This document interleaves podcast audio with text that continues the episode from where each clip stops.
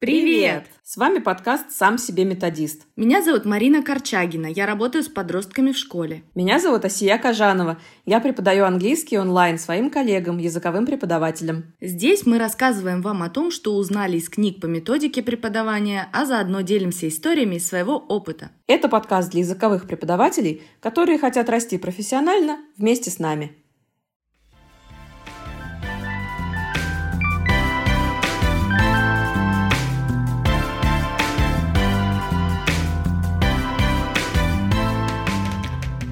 Быть преподавателем означает постоянно работать в режиме многозадачности. Но какая из задач самая важная? Пожалуй, утверждает Джим Скривенер, это создание таких условий на уроке, которые позволяют студентам учиться. Таким образом, если ты, как преподаватель, умеешь успешно организовывать учебные процессы, управлять работой на уроке, то и весь курс в целом тоже в итоге окажется успешным.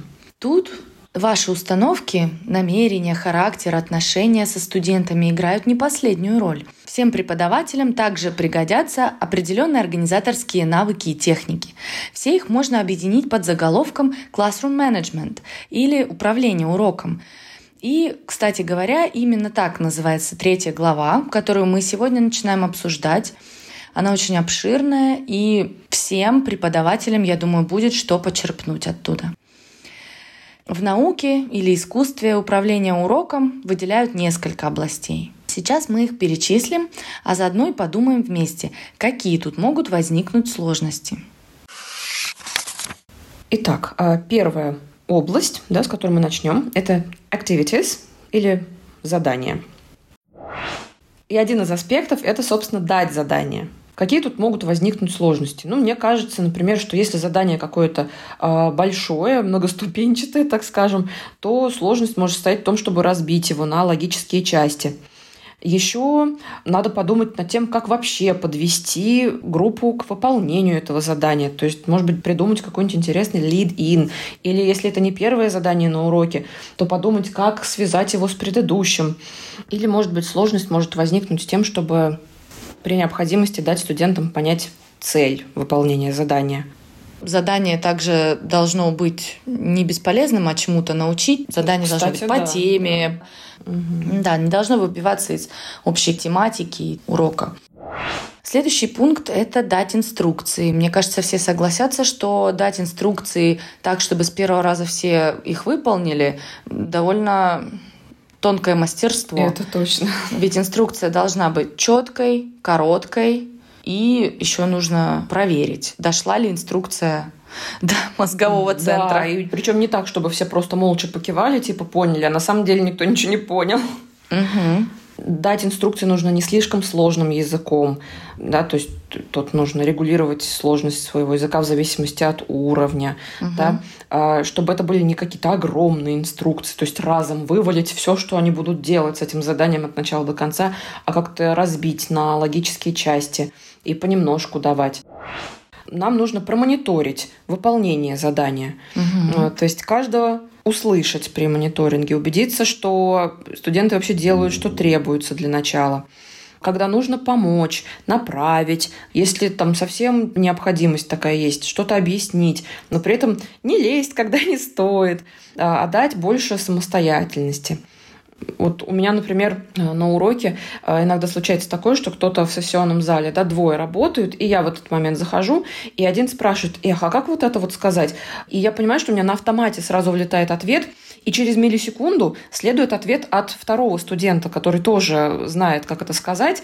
И я такая, эх, вот надо было удержаться, а у меня как будто вот рефлекс сразу срабатывает, что слышишь вопрос, надо дать ответ.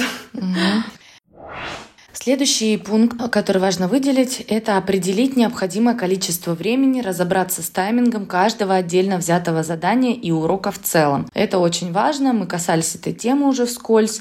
Ну, проблемы, естественно, это две крайности. То есть, либо ты закладываешь слишком мало времени, его не хватает, либо ты закладываешь слишком много времени, и все справились гораздо быстрее. То есть, тут тоже важна золотая середина.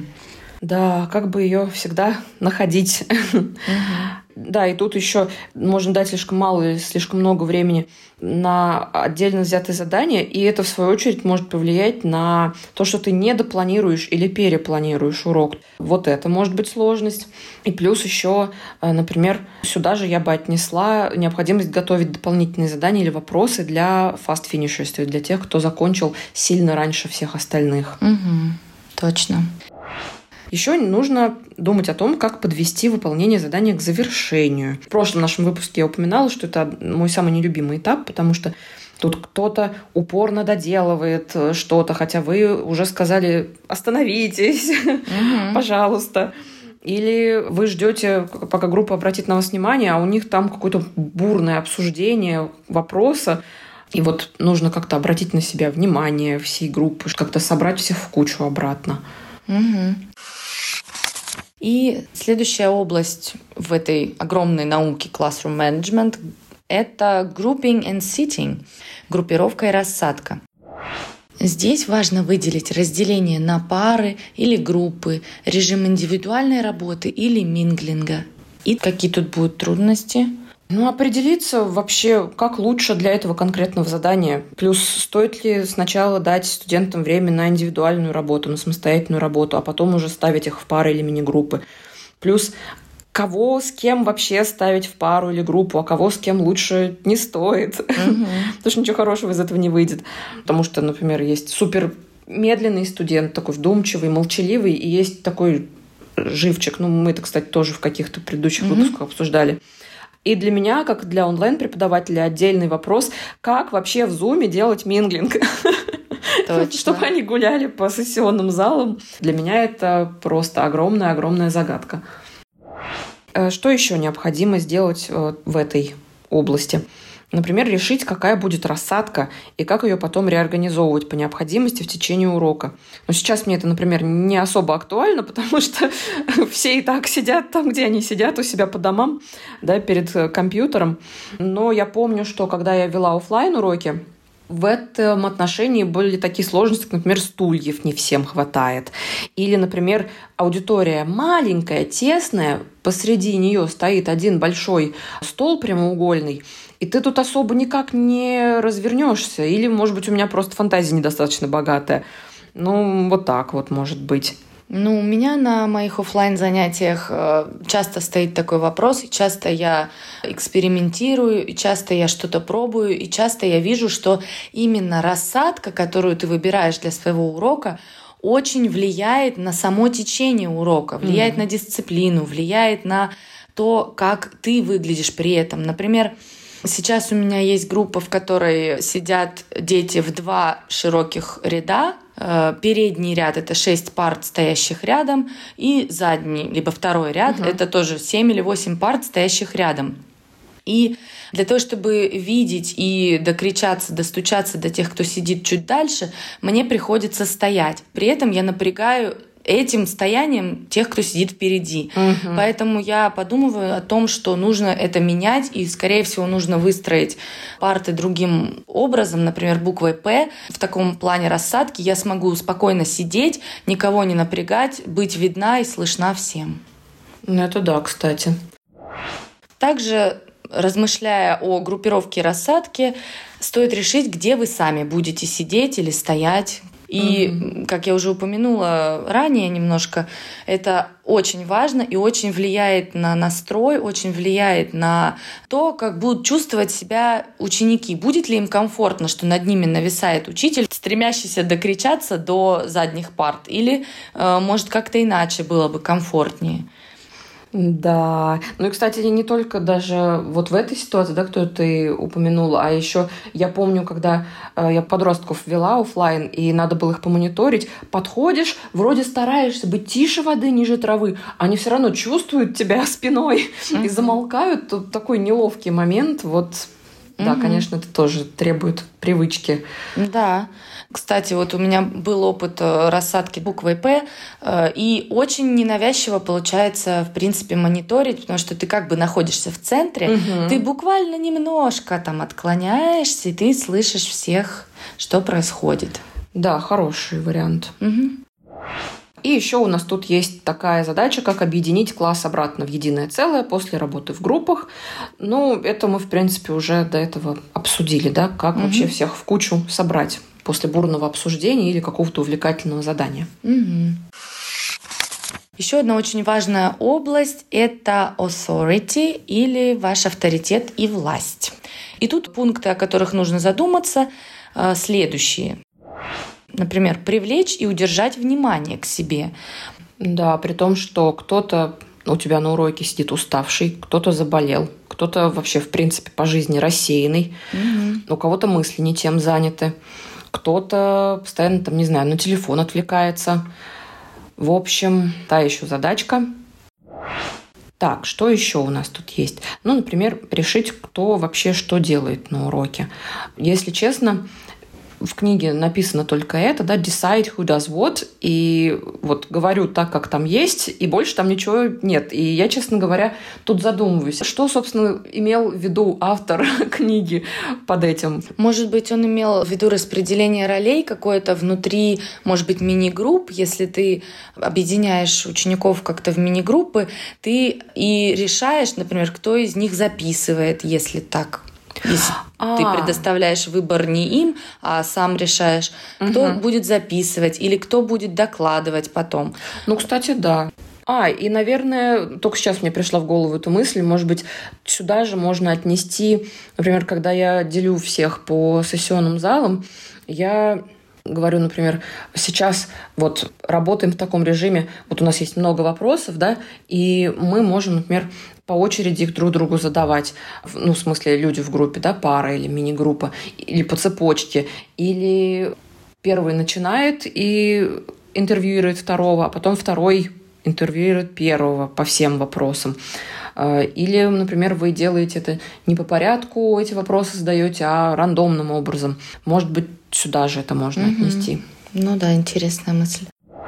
А, Еще один э, пункт в этой области — это решить, когда нужно установить свой авторитет, а когда можно пойти на уступки.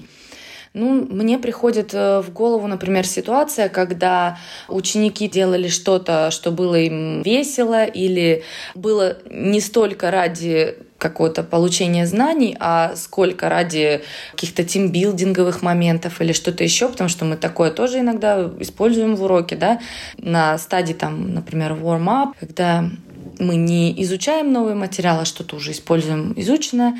И в такие моменты они неохотно переключаются в режим, да, собрались с мыслями, делаем, читаем, что-то еще. Ну, например, дети не хотят сейчас делать индивидуальную работу, где написано, там, допустим, сейчас вот прочитайте правила, там, вставьте недостающие там слова или что-то еще. Ну, пойдите у них на уступки и оставьте их в тех тройках или парах, в которых они работали до угу. этого. И пусть они это сделают коллективно, например. Да, ну или, например, можно уступить, э, дать дополнительное времечко и даже у них у самих спросить, сколько вам нужно еще времени, чтобы дообсудить э, интересные вам вопросы или доделать э, задание совместно, чтобы они сами решили, то есть передать бразды угу. им. Так, ну и наконец-то еще один такой момент. Ну, честно говоря, мне не очень нравится, как он по-русски звучит. Заставить кого-то что-то делать. В оригинале у Скривнера было get students to do something. Ну, mm-hmm. в принципе, как-то сделать так, чтобы они сделали то, что вы хотите от Ну да, может быть, заинтересовать их, и чтобы они сами захотели это сделать. То есть как-то так, может mm-hmm. быть, да, как mm-hmm. get involved, get engaged. Вот типа из этой аналогии get да. someone do something. И тут можно, например, ну, как я делаю часто, предупреждающе спросить, э, зачем мы это делаем, зачем мы это собираемся mm-hmm. делать. Хотя обычно я это уже постфактум. Вот мы сделали задание, я их спрашиваю, как вы думаете, зачем мы это сделали? Mm-hmm. А я обычно объясняю тема, например, какие-нибудь проблемы в школе. И вот теперь, чтобы узнать, какие там бывают проблемы британских подростков, мы прочитаем вот это, угу. что нам нужно это для следующего шага. Ну да, ну и плюс, наверное, чтобы студенты знали вообще, для чего они что-то делают, какова вообще цель сегодняшнего урока, чему они научатся. Может быть, тоже это является таким хорошим мотиватором, чтобы ни у кого не было кислого выражения лица и закатывания глаз и немого вопроса, зачем мы вообще здесь сегодня сидим. Угу, точно. Ну и следом за областью classroom management под названием authority идет э, область, которая называется critical moments, критические моменты урока, так называемые.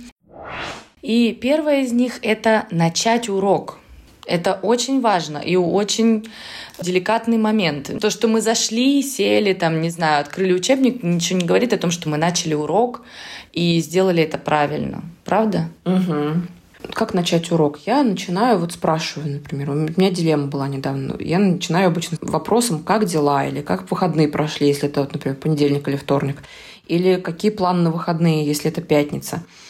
А кто-то, кто захочет поделиться, кто-то там не поделится, много времени это не занимает. Я специально там на пары или на группы людей не делю, чтобы они поинтересовались. Mm-hmm. Потому что все-таки это как бы ну, на всех получается, на, на всю группу распространяется вопрос. И все, когда кто-то один отвечает, все его слышат да, в общем зале. Но вот я не знаю, может быть, это вообще не нужно.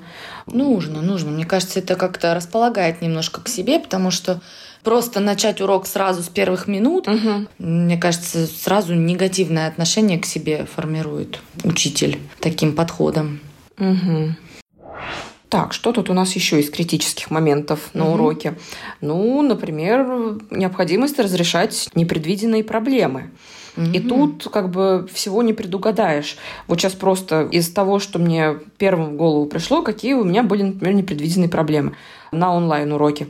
Кого-то выкинуло, а ты всех уже на пары разделил, и кто-то остался при этом без пары. То есть кого-то выкинул, потому что ему свет или интернет отключили, и все, привет. Или батарейка на ноутбуке села, такое mm-hmm. тоже было, а он на зарядке не стоял. У кого-то, в принципе, медленный интернет и тормозит компьютер. Внезапно вот выясняется. У кого-то файл не открывается. У кого-то ссылка на страницу почему-то не работает. В последний момент может кто-то отменить Э, занятие или там опоздать без предупреждения. И у меня было такое, например, что я знаю, сегодня придет четверо человек. Но вдруг за э, там, несколько минут до начала урока кто-то мне пишет, что вот форс-мажор, э, и остается в этой группе трое человек. И то есть все, получается, то, что я планировала разделить их на сессионные залы по парам, это уже не работает. Бывает и такое. Или там может разгореться жаркая дискуссия посреди ничего, а время-то от урока идет, и ты такой... «Э, может быть, мы все-таки уже перейдем к следующему нашему запланированному мной заданию.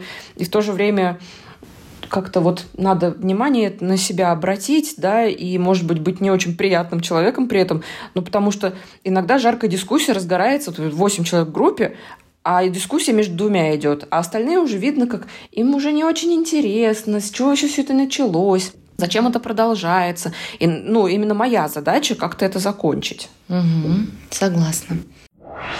Следующим очень важным критическим моментом является поддерживание дисциплины. Это прям очень больная мозоль, потому что поддерживать дисциплину это тоже каждый раз принимать какие-то непопулярные решения угу. и тоже выбирать каждый раз э, как отреагировать на нарушителя дисциплины. И проблем здесь может быть сколько угодно. И первый из которых как раз нарушение дисциплины и то, что ты не в состоянии не то, что перекричать, это не нужно, но ты не в состоянии вернуть их в ритм, в котором они находились, работали, и все поломалось. Поэтому для себя очень важно выработать какие-то быстрые стратегии, какие-то знать быстрые решения, даже не то, чтобы их э, где-то успеть опробовать, но хотя бы знать их несколько для себя, что делать с нарушителем, как устранять, как э, сделать так, чтобы все вернулось в нормальное русло.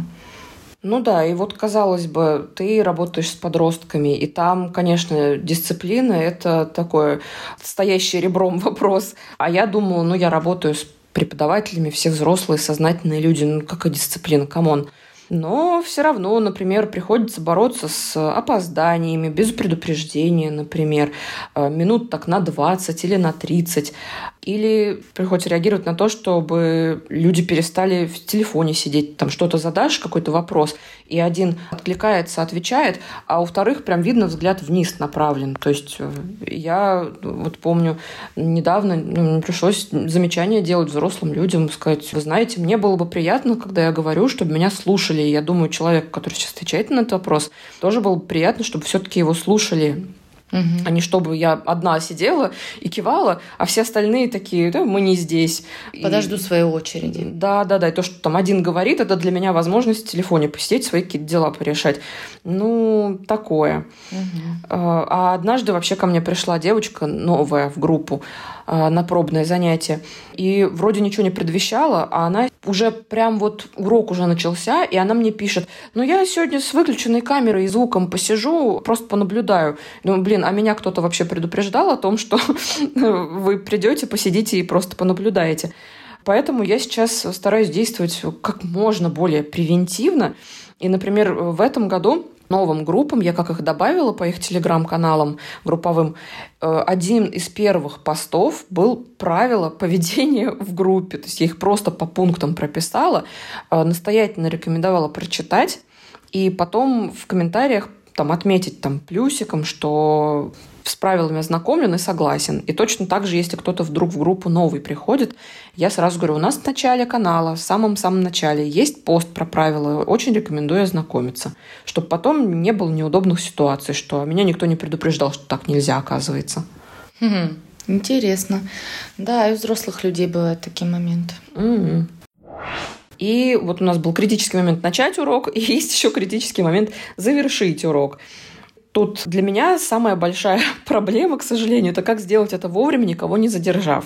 Угу. Потому что иногда, да, на 5 минут, на 10 иногда вообще мы можем задержаться. Я не говорю о тех моментах, когда мы еще на полчаса с группой остаемся, чтобы на русском потрендить за жизнь. Это ладно, тут дело добровольное. А иногда же бывает, что просто, ну вот какое-то задание, часть его ты не успеваешь доделать к окончанию урока и при этом фидбэк потом дать. И вот приходится извиняться, что я задерживаю и задерживать. Ну, согласна. Завершить урок хочется всегда логично. И для меня, как для преподавателя да, школьного, очень важно дать задание домашнее.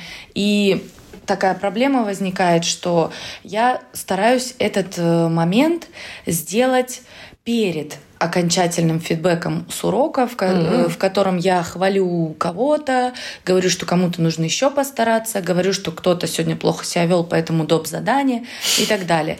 Вот стараюсь домашку давать раньше, но люди ошибочно представляют себе, что домашка — это конец урока. И уже начинают э, меньше внимания уделять тому, что я говорю. Поэтому, да, завершение урока — это тоже такой деликатный момент — Далее то, о чем нужно подумать, еще одна область, это tools and techniques, инструменты и техники classroom management. Из этой области стоит выделить э, первый пункт – использование доски, использование техники и вспомогательные материалы на уроке. По-моему, проблемы как раз возникают иногда с этим. Не только с общением с людьми, с разными другими пунктами, но вот техника подводит чаще, чем люди. И поэтому к этому надо быть готовым и иметь козырь в рукаве, что-то еще в рукаве. Ну, в общем. Да, да. Тут вот опять со своей колокольни могу сказать, что э, когда вырубают свет, ладно, окей, ты особо ничего не можешь с этим сделать, да, может какой-то дополнительный генератор, что ли, купить, э, который эту энергию накапливает, и компьютер может работать еще какое-то время после того, как свет отключили. Ну, а если интернет вырубают? Вот недавно у меня с одной группой началось занятие, прошло буквально 10-15 минут, у меня залагал интернет. И я вообще в тот момент растерялась и не догадалась, что можно было просто включить 4G на телефоне и раздать на компьютер и провести все-таки тот урок.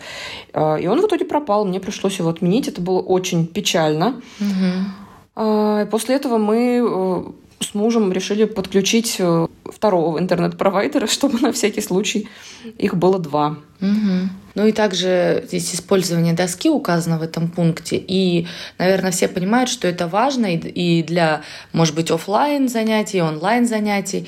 Использовать доску нужно с умом. Еще один из пунктов здесь – это использовать жесты, чтобы сделать инструкции и объяснения еще понятнее. Но тут единственная сложность, про которую я вспомнила, это ну, главное, чтобы эти жесты были понятны не только тебе. Вот.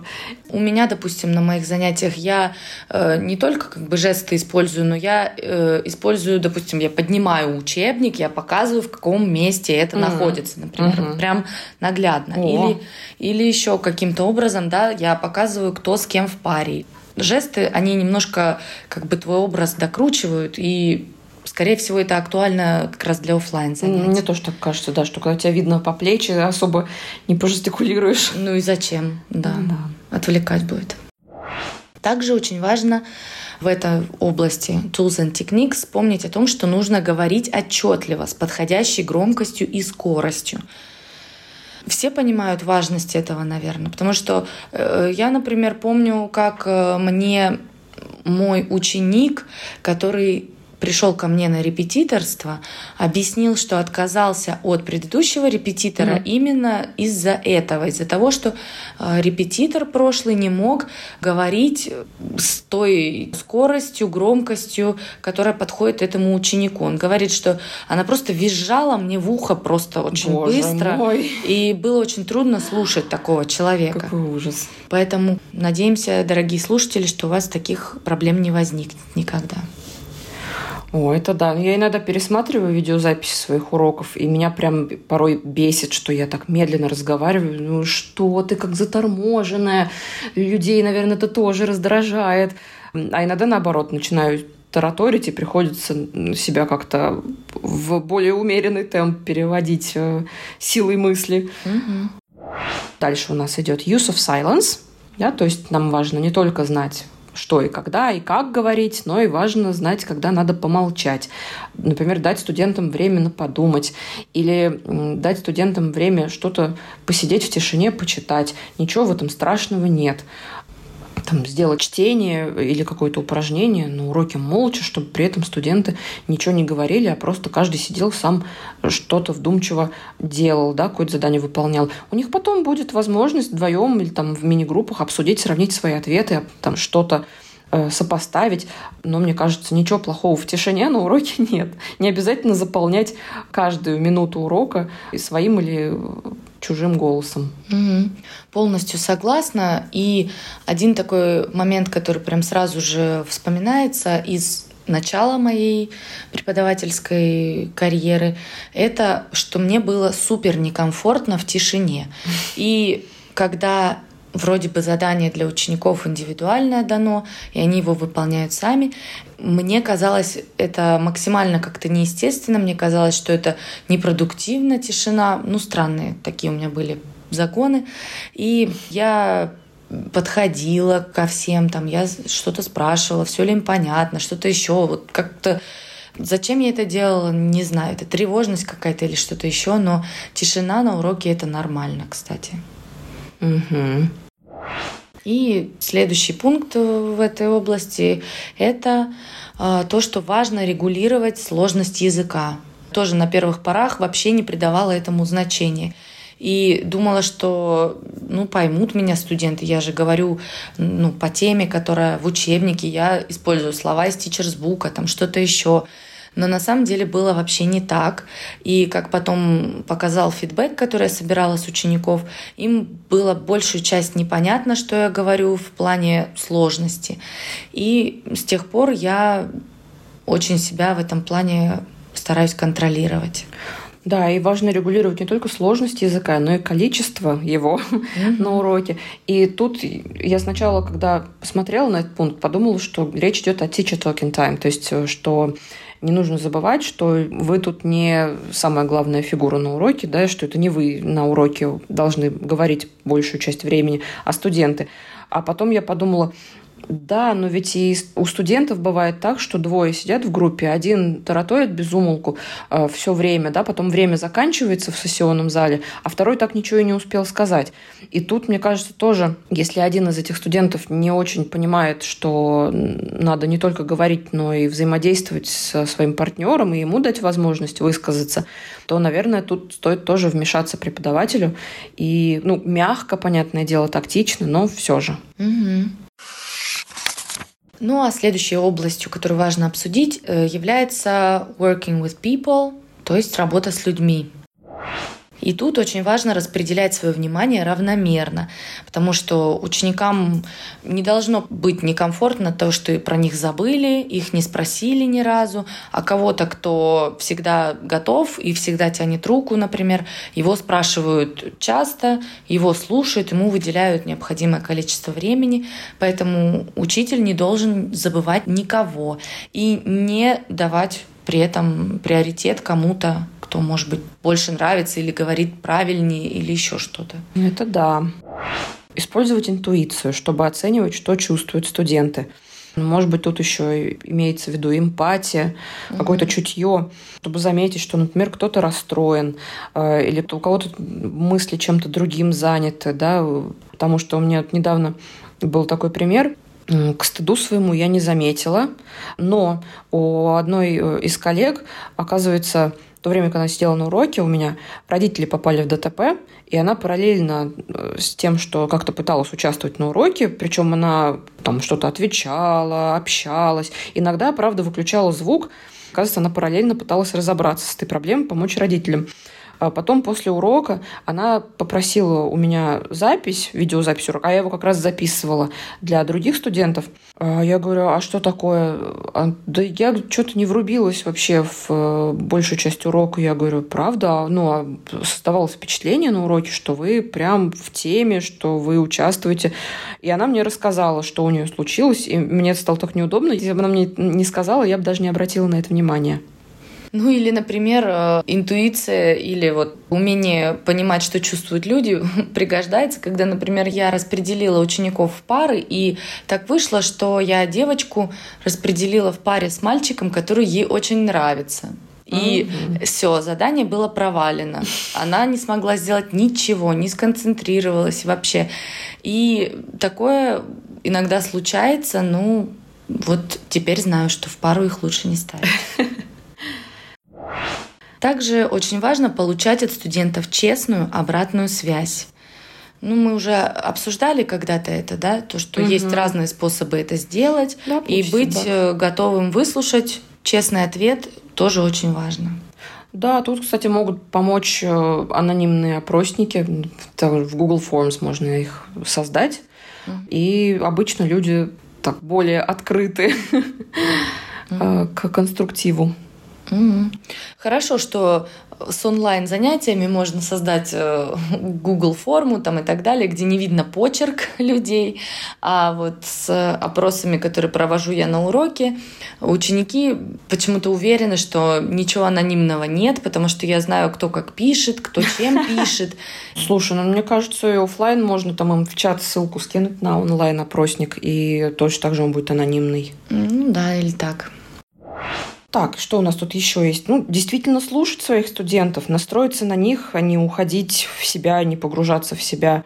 И мне еще, знаешь, понравилась идея, я ее уже от пары коллег слышала, и, кстати, по-моему, от тебя тоже, что на уроках можно за студентами записывать что-то, что они о себе говорят, чтобы ну, угу. не забывать, чтобы получше их узнавать.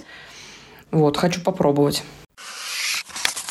Classroom Management или управление уроком — это и про решение, и про действие. То есть на уроке мы всегда что-то делаем, а перед каждым действием мы принимаем решение, выполнять его или нет. И если да, то когда, как и кто это будет делать.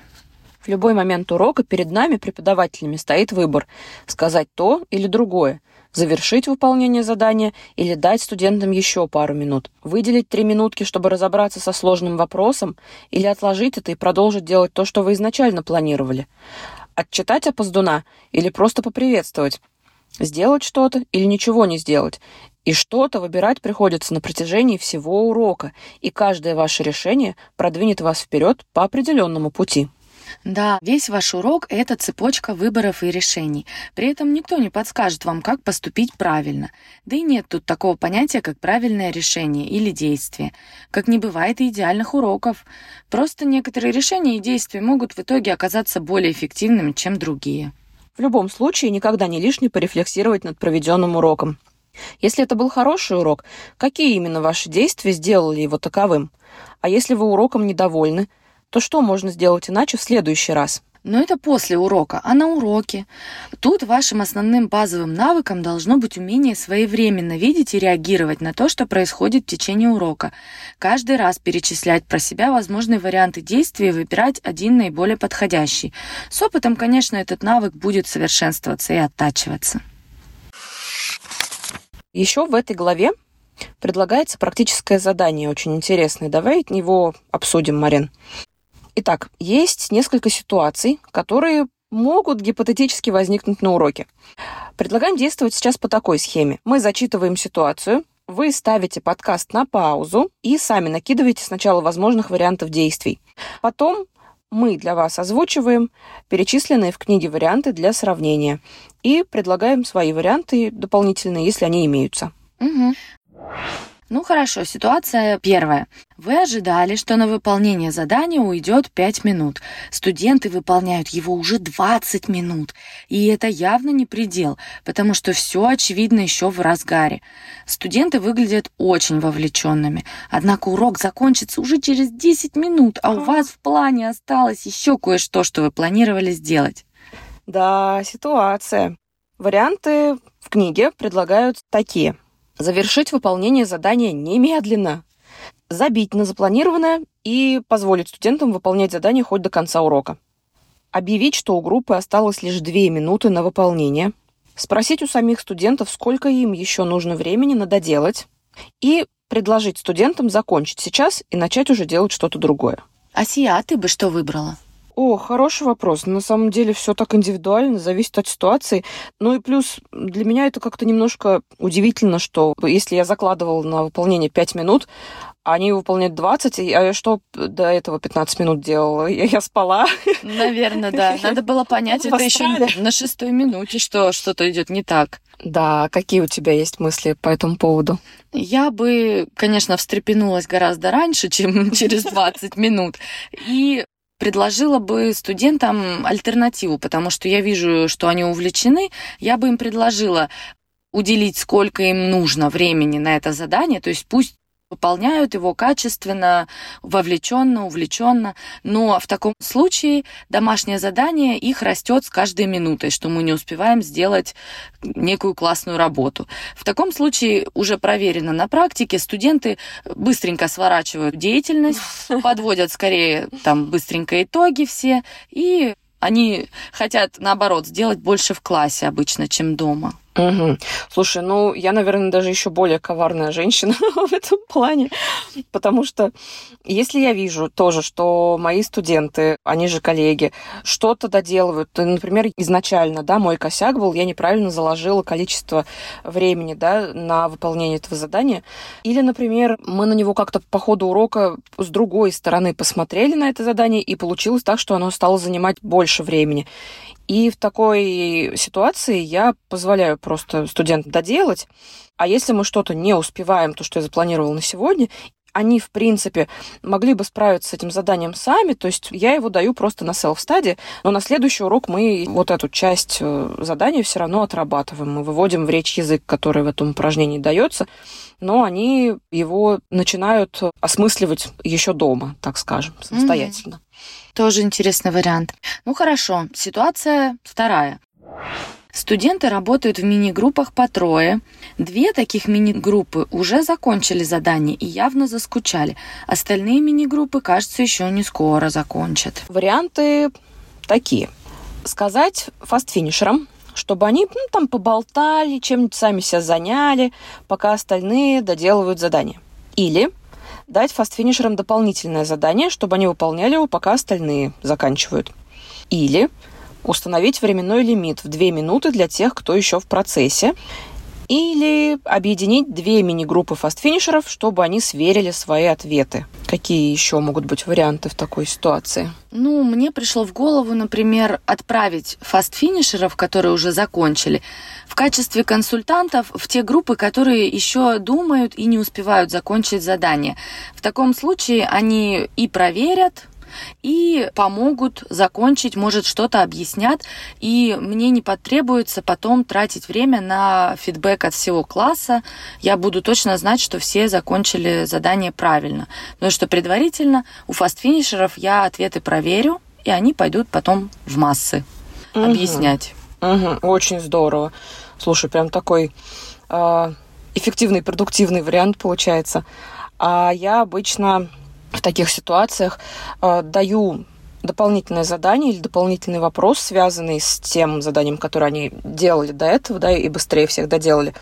Но если вдруг я захожу в сессионный зал и вижу, что коллеги доделали и увлеченно что-то еще обсуждают на английском, я вообще слова не скажу, э, просто лучше не трогать, оставить все как есть. Почему бы и нет? В принципе, люди хотят э, пообщаться, они быстрее всех справились с заданием, они это заслужили, на мой взгляд. Угу. Вот. А если прям они сидят и неловко, они молчат, и такие, типа, а что делать дальше, то тогда, конечно, лучше дать дополнительное задание. Угу, согласна. Ну, а следующая ситуация такая. Студент заявляет вам, что не хочет делать упражнение, которое вы только что дали. Варианты, которые предлагает автор э, книги, следующие. Сказать «ну ладно» или громко сказать «делай». Или спросить у студента, почему он не хочет делать это упражнение. Э, или предложить альтернативу в виде другого задания.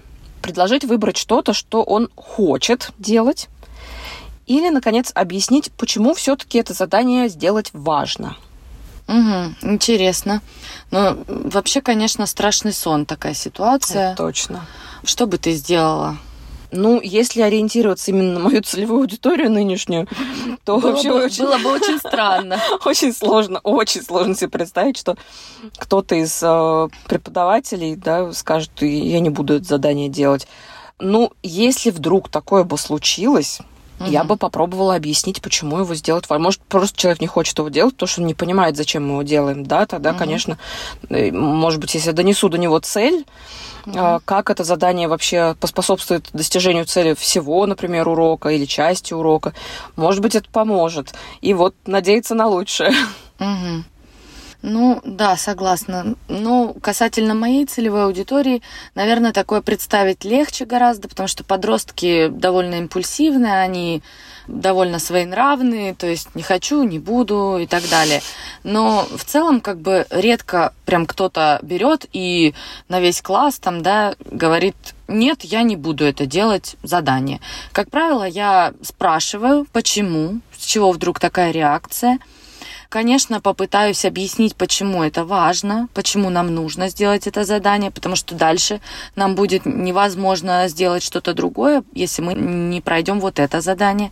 Дальше два варианта возможно. То есть если это ученик двоечник, например, который слабенько соображает, например, в этом вопросе, и может быть, ему нужна помощь, поэтому он не хочет. Uh-huh. И я подумаю и объединю его в пару с кем-то, например. А если это ученик зазнайка, который вроде как быстрее всех и лучше всех э, в этой группе выполняет задание, то в таком случае я, если он отказывается на отрез делать это задание, я например, э, попрошу его к себе в консультанты, и мы с ним спланируем урок дальше, он будет моим помощником или что-то такое креативное для него придумаю. Угу. Ну, мне кажется, это может сработать вполне. А вот э, тут очень хочется спросить вас, коллеги, а у вас когда-нибудь была такая ситуация на уроке, что вы дали задание, а кто-то из студентов вам говорит, я не буду это делать, независимо от возраста. Интересно, угу. если вы попадали в такую ситуацию, что вы делали, как выкручивались? Поделитесь, пожалуйста, с нами. Ну а следующая ситуация тоже малоприятная. Звучит она так. Вы заходите в аудиторию к началу урока, а там 25 студентов-подростков. Где-то половина из них громко и увлеченно обсуждает текущую политическую обстановку в стране на родном языке, не на английском. Что вы будете делать? Боже, мне кажется, это новый сюжет для моего кошмарного сна. Угу. Такой даже представить страшно. Ну, варианты такие. Громко сказать, ладно, ладно, начинаем урок, потом обсудите, что хотели. Или сесть и подождать, пока класс не наговорится. Ну, тут, мне кажется, ждать можно ну, вечно. Да, точно. Или присоединиться к обсуждению, но на английском. Или присоединиться к обсуждению но на английском, при этом управлять ходом дискуссии так, чтобы ловко и ненавязчиво использовать в своей речи target language, которому вы планировали их сегодня учить, привлечь внимание студентов к этой лексике или грамматике и постепенно сменить фокус урока на то, что вы планировали делать. Это, мне кажется, высший пилотаж. Ну, кстати, да. Вот так вот спонтанно взять и еще в эту дискуссию вплести это, лексику. Да, да, это просто потрясающий вариант. Mm-hmm. Мне больше всего понравился. Особенно, если вы должны одежду проходить сегодня. Кстати. Так, и последний вариант, который предлагается в книге, это встать перед всем классом, всем своим видом, демонстрируя, что вы ждете от них внимания и тишины. И когда тишина таки воцарится, но ну, это не точно, предложить студентам выбор. Ребята, мы можем либо продолжить дискуссию, либо делать то, что я запланировал. Что бы вы предпочли? Да уж, конечно. Прям даже не знаю, что бы они выбрали в этом случае. Э, издержки демократии. Точно. Конечно, хотелось бы верить, что в такой ситуации я бы поступила как э, предпоследний э, учитель, который присоединяется к обсуждению и плавно выводит их э, в ситуацию урока. Чтобы они даже не заметили. Да, чтобы они не заметили. Ну, да. Честно говоря, у меня было что-то подобное. То есть угу. я захожу, а у нас в аудитории ученики играют на гитаре три гитары, три ученика, и они там что-то обсуждают, и я к ним присоединяюсь уже на английском языке, они постепенно переключаются, и э, я завершаю эту дискуссию, э, говорю, что давайте все это на следующей перемене вы продолжите, а сейчас у нас урок. То есть как бы они уже меня воспринимают как участника их диалога и как бы прислушиваются ко Все, мне. приняли за свое. Ну, типа, да. Класс. Был другой случай, когда пятиклассники не могли угомониться, не видели, что я машу руками тихо, пытаюсь их привлечь внимание. Естественно, никакую дискуссию там на английском с учениками уровня А1 невозможно провести, и чтобы вернуть их потом в русло урока. Поэтому мне помогла просто включенная музыка. О. Она привлекла внимание. О, неплохо, прикольно. Вот. Ну, я могу только за себя порадоваться, что в онлайне как бы это не я захожу к ним, это они заходят ко мне. Ну да. И мы начинаем урок сразу. Угу. Вот. Ну это да. Здорово. Что влияет на наши решения на уроке? Тут можно перечислить следующие факторы. Какова цель задания? Какова цель всего урока? Что делает менее эффективным то, что мы сейчас делаем? Что я вообще запланировала сделать? Что было бы лучше сделать конкретно сейчас? Не пора ли сменить темп или настрой? Эффективно, целесообразно ли мы используем отведенное на урок время? Как себя чувствуют мои студенты? Ну, как себя чувствую я? Каковы возможные последствия моего решения? И есть еще два дополнительных фактора, которые влияют на решение и действия преподавателя. Я не знаю других возможных вариантов. Я знаю, что можно поступить иначе, но не хочу этого делать, потому что эти варианты сложные, проблематичные или нервотрепные, ну или кажутся такими, потому что вы еще не попробовали и не знаете наверняка. Чем же еще определяются наши решения и действия на уроке? Нашими взглядами, намерениями, убеждениями и ценностями. Каково наше представление о процессе обучения? Что для нас, как преподавателей, приоритетно в этом процессе? Каковы наши искренние чувства по отношению к студентам? Ну, например, вы можете попросить студента записать свои ответы на доске. Это решение может быть продиктовано вашим намерением больше вовлекать студентов в работу на уроке. А это намерение, в свою очередь, может быть обусловлено вашим убеждением, что если больше доверять студентам и разделять с ними ответственность за то, что происходит на уроке, то они будут более вовлечены в учебный процесс. Как-то так. Ну что ж, коллеги, вот такой получился выпуск. Видите, сколько всего мы делаем и сколько решений принимаем на уроке. И обязательно должны быть готовым к любым непредвиденным ситуациям и должны уметь реагировать довольно быстро, чтобы урок не затягивался или наоборот не скакал галопом по Европам. Да, это точно. И вот в предыдущем выпуске мы немножко затронули тему планирования, да, как планировать каждое задание, которые вы будете давать на уроке. И тут только добавлю, да, после нашего сегодняшнего выпуска, что выясняется, что можно запланировать э, все, что угодно, и кажется, что вот вы учли вообще то, что будет происходить чуть ли не каждую миллисекунду урока. И все равно может произойти что-то, на что у вас нет ни плана Б, ни плана З. Да.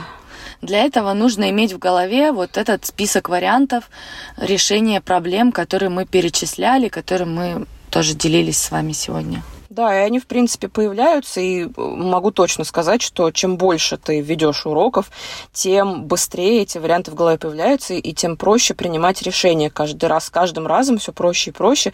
Я, например, вообще э, по природе своей, сейчас удивительно это осознавать, но я с детства была таким тормозом. То есть про меня даже моя классная руководительница говорила, что Асия она как компьютер. Ей нужно дать время загрузиться, но зато потом она вам выдаст правильный ответ. Но со временем, благодаря вот этой профессии, благодаря преподаванию, я хочу сказать, что моя скорость реакции кратно увеличилась. Это здорово, чего и всем желаем. Коллеги, будем рады, если вы будете делиться этим подкастом с друзьями, знакомыми в своих соцсетях. И будем рады, как всегда, вашим реакциям, вопросам и комментариям. Всем спасибо. Пока. Пока.